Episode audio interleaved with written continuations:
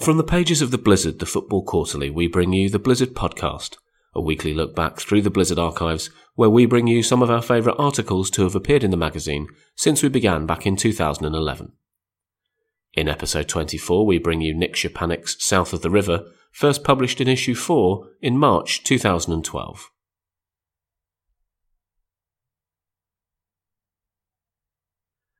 South London, to fans who came to the game with the advent of the Premier League in 1992, probably seems rather similar in football terms to, say, East Anglia. Not exactly a hotbed, but with one or two clubs who occasionally spend a season or two among the elite before sinking back to their natural level. You can see why. Crystal Palace seem to have a new board, manager, and kit every season, and have been as likely to file for administration as challenge for promotion. Charlton Athletic's tenure in the top flight is beginning to fade from memory, although Chris Powell's rebuilt team is promising an upturn in fortunes. Millwall look relatively stable without threatening to bring their uh, unique following to a Premier League stadium near you. And AFC Wimbledon are widely admired, but may soon hit the ceiling of what a fan owned club can achieve after winning promotion to League Two last season. It was not always thus. In 1989, Palace's promotion to the old First Division under Steve Coppell meant that all four of the capital's league clubs based south of the Thames were looking forward to spending the 1989-90 season in the top flight together. This state of glory lasted a single campaign. Charlton and Millwall were relegated at the end of the season, but for all four clubs, achieving their exalted status was a considerable achievement. Millwall had been promoted to the top echelon for the first time in their 103 year history a year earlier under the Glaswegian John Docherty, enabling them to welcome, if that is the word, the aristocrats of English football to the bear pit that was the Old Den. With Teddy Sheringham and Tony Cascarino a potent spearhead, they had even topped the First Division table after beating QPR 3 2 on the 1st of October 1988, eventually finishing a very respectable 10th, even if it was their lowest position of the season. Wimbledon were relatively old hands, having gone up in 1986, but their elevation had taken far less time. They had been in the Football League for only eight seasons when they reached the top, and Plough Lane was still more or less a non-league ground. Charlton had come up alongside Millwall, which was a staggering feat bearing in mind that they were effectively homeless, ground sharing with newly promoted Palace, who were on one of the upswings of their yo-yo existence. If it all seems hard to imagine, Remember that this was not today's glitzy Premier League of full, all seated stadiums and player wages funded by television deals and wealthy benefactors. Facilities were extremely basic, with more fans standing than sitting, and corporate facilities unknown. Even in densely populated South London, Palace in that 1988 89 season attracted an average gate of only 17,105. Millwall drew 12,454, Charlton's 10,978 was the highest of their four seasons at Selhurst, and Wimbledon, despite the highest league placing of the four, had the lowest crowds, an average of 7,651. On such gates, managers often had to hunt for bargain signings or raid the non-league ranks where now top-flight clubs would simply look abroad. But in a year in which Arsenal, the champions, did not have a single foreign player, and Sergei Baltacha of Ipswich Town counted as an exotic import, it could be done. It was a golden era for South London clubs, the Palace assistant manager Lennie Lawrence, then the manager of Charlton, said. I think it was the management. Steve Coppell did a great job at Palace, Johnny Dock at Millwall, Dave Bassett at Wimbledon, and then Bobby Gould and eventually Joe Kinnear. When you are a club of the size that Charlton or Millwall were then, everything has got to come right, on and off the pitch. Palace were much more of a top flight club than any of the rest of us, and even then Steve Coppell had to get them up through the playoffs. But it came right for us too, and even though we were playing at Selhurst and it was difficult, we spent more years in the top flight in the late 80s than Newcastle, Sunderland, and Middlesbrough put together. Docherty is the least well remembered of the managers. Cascarino, whom he signed from Gillingham, recalls a man with the eccentricity of a Brian Clough. Sometimes he'd call you up at home, tell you to come into his office, and you'd think he'd want to discuss something, but then he'd just want to have a drink with you. Sometimes he'd say, Tell me your best team. And when you did, he'd say, So you'd drop him, would you? And tell the other bloke. He said he wouldn't play you. He was a real wind up merchant. He loved playing games. But John was very sure of himself and what he wanted, and he got a kick out of being disliked, in a strange, dark way. But I liked him. He was very good for me. I think he found it very hard to leave Millwall when the time came, because he loved being around the club. Alan Pardew, now the manager of Newcastle United, but then a midfield player with Palace, remembers the 1989-90 season as probably my best year in football. The season began unpromisingly with a 9-0 defeat by Liverpool, but ended with an FA Cup final appearance against Manchester United. Pardew's winning goal against Liverpool in the semi-final extracting maximum revenge for that earlier thrashing. But he also recalls the less glamorous side of those days. Although there were great venues like Highbury and Anfield, Plough Lane and the Den had very different atmospheres, even for the players. Aggressive, with the fans close to the pitch and the teams in your face. The sort of things that went on in the tunnel couldn't happen now with all the TV cameras around. Plough Lane was a unique environment. It was amazing that Wimbledon played at that level with the facilities they had. Their success was more sustained than ours, and you have to admire that. Charlton were sharing Selhurst with us, although apart from a couple of porter cabins, you wouldn't have noticed they were there. I know from managing them later on that it was a time they don't look back on with much pleasure. Lawrie Sanchez, who had scored Wimbledon's winning goal in the FA Cup final a year earlier, believes that his team's basic facilities worked in their favour. We used to train on Wimbledon Common, share breakfast in the transport cafe with the lorry drivers, and anyone could walk across our pitches with the dog. But if going to places like Highbury was a culture shock for us after that, then coming to us was more of a culture shock for the other teams. The changing rooms and surroundings weren't the best, and the ground was very intimate and intimidating. We used to kick off, roll the ball back to Dave Beasant, and he would launch it to the edge of the opponent's penalty area, and that's what they could expect for the next 90 minutes. It was ironic that Plough Lane had a superb playing surface, which the ball hardly ever touched. But eventually we had to leave. An all-seater stadium with a minimum capacity was a requirement for the Premier League. As anyone who has to negotiate South London traffic will tell you, the number of derbies was not so much of a convenience as a neutral might expect. It took us less time to get to Watford than round the South Circular to Millwall, Sanchez recalled. And the derbies were intense, Pardew said. With so many foreign players nowadays, a little bit has gone out of many derbies. You knew so many of the other players then, and because you were probably local, your friends and family would emphasise how important the games were.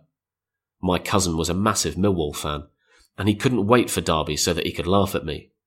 We're supposed to be professional, but these things have an impact.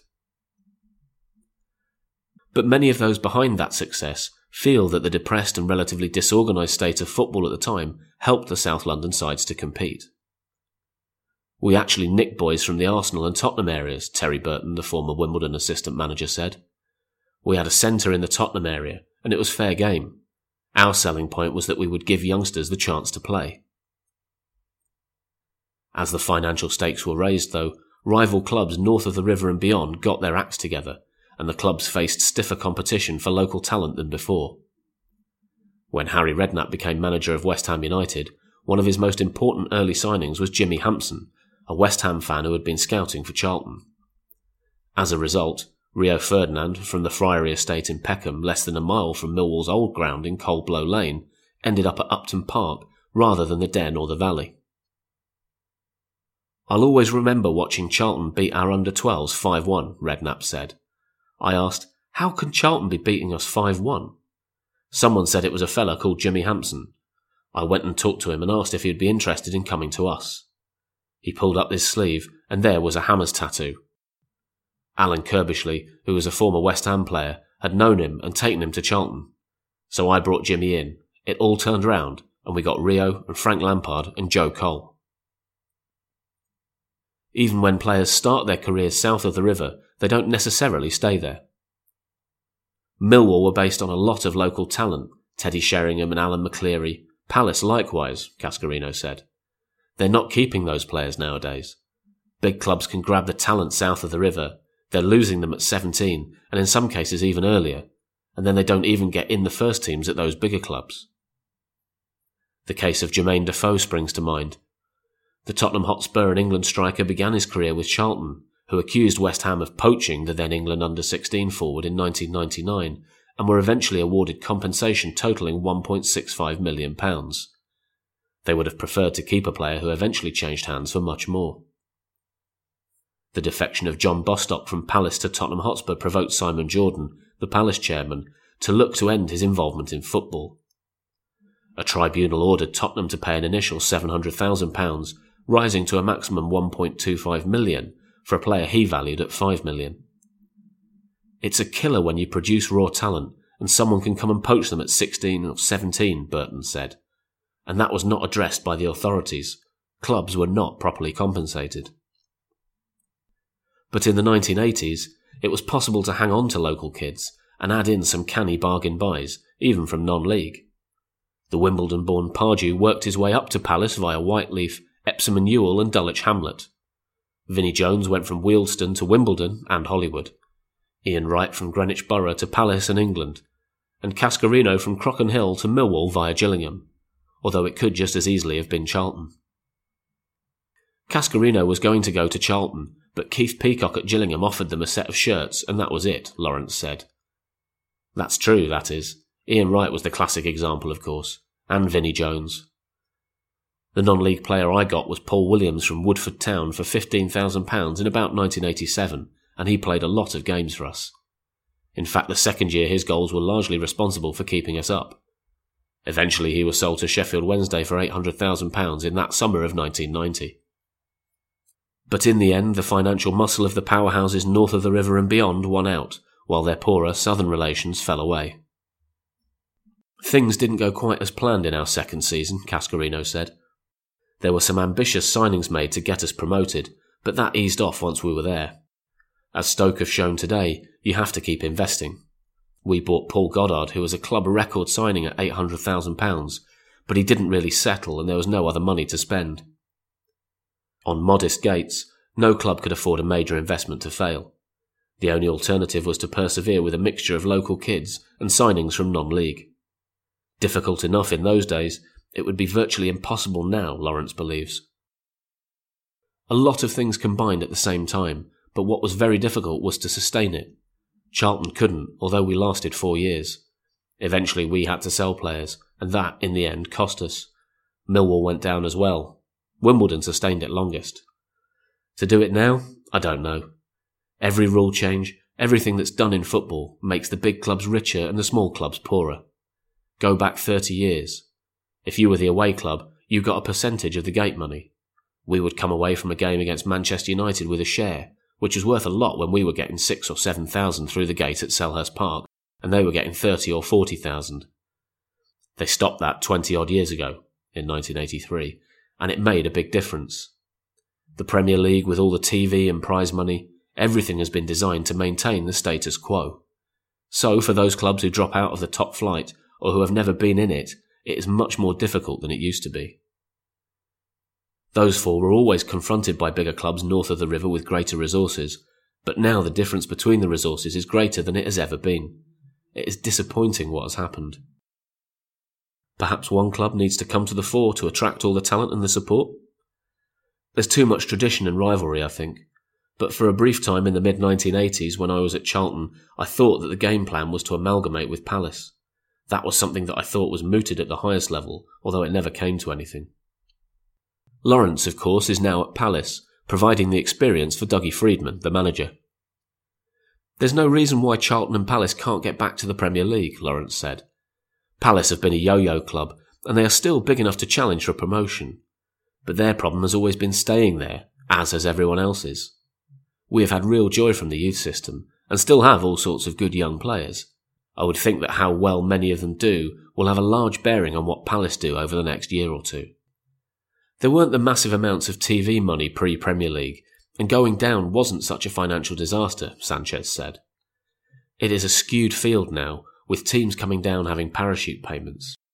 But Palace and Charlton have both been there recently, and Millwall have potential in a decent stadium. AFC are furthest away, but having said that, their fans are probably the most dedicated of the lot. Pardew is marginally less pessimistic. You look at Wigan, and there's no reason why it couldn't happen. Wigan are not about a fantastic following, they are about an entrepreneur and clever management. All four of those clubs, although AFC Wimbledon are farther down the levels at present, are potentially as big as Wigan. The bottom line is that we are looking for a bit of a resurgence, which would be something a lot of us ex players would love to see happen. I had a go at Charlton but fell short. But all the clubs have the ambition, and let's hope one day they all get back to the highest level. That was South of the River by Nick Szczepanik, first published in issue 4 in March 2012. Also in issue 4, Graham Hunter on how Xavi emerged as the central hub of the world's greatest team, Jonathan Wilson on how Zambia's emotional triumph restored some zest to the Cup of Nations, Brian Phillips on how to solve a problem like the Europa League, and our greatest games feature looks back at Racing 1, Celtic nil in the Intercontinental Cup final playoff in Montevideo, November 1967. Issue 4, like all issues of The Blizzard, is available on a pay what you like basis at theblizzard.co.uk. You can subscribe in digital and hard copy formats, while individual issues can be yours for as little as a penny apiece. You can also find us on the Kindle and Google Play stores. You can subscribe to the Blizzard podcast in all the usual outlets, including iTunes, SoundCloud, and Pocket Casts. Don't forget that you can subscribe to the Blizzard podcast through all the usual audio outlets, including SoundCloud, iTunes, and Pocket Casts. We'd really appreciate your help in spreading the word about what we're doing, so if you've been enjoying the episode so far, why not tweet about us, stick something on Facebook, or just tell a friend? If you have any comments, feedback, or suggestions, you can email us, podcast at theblizzard.co.uk, or find us on Twitter at blizzard, B-L-Z-Z-R-D.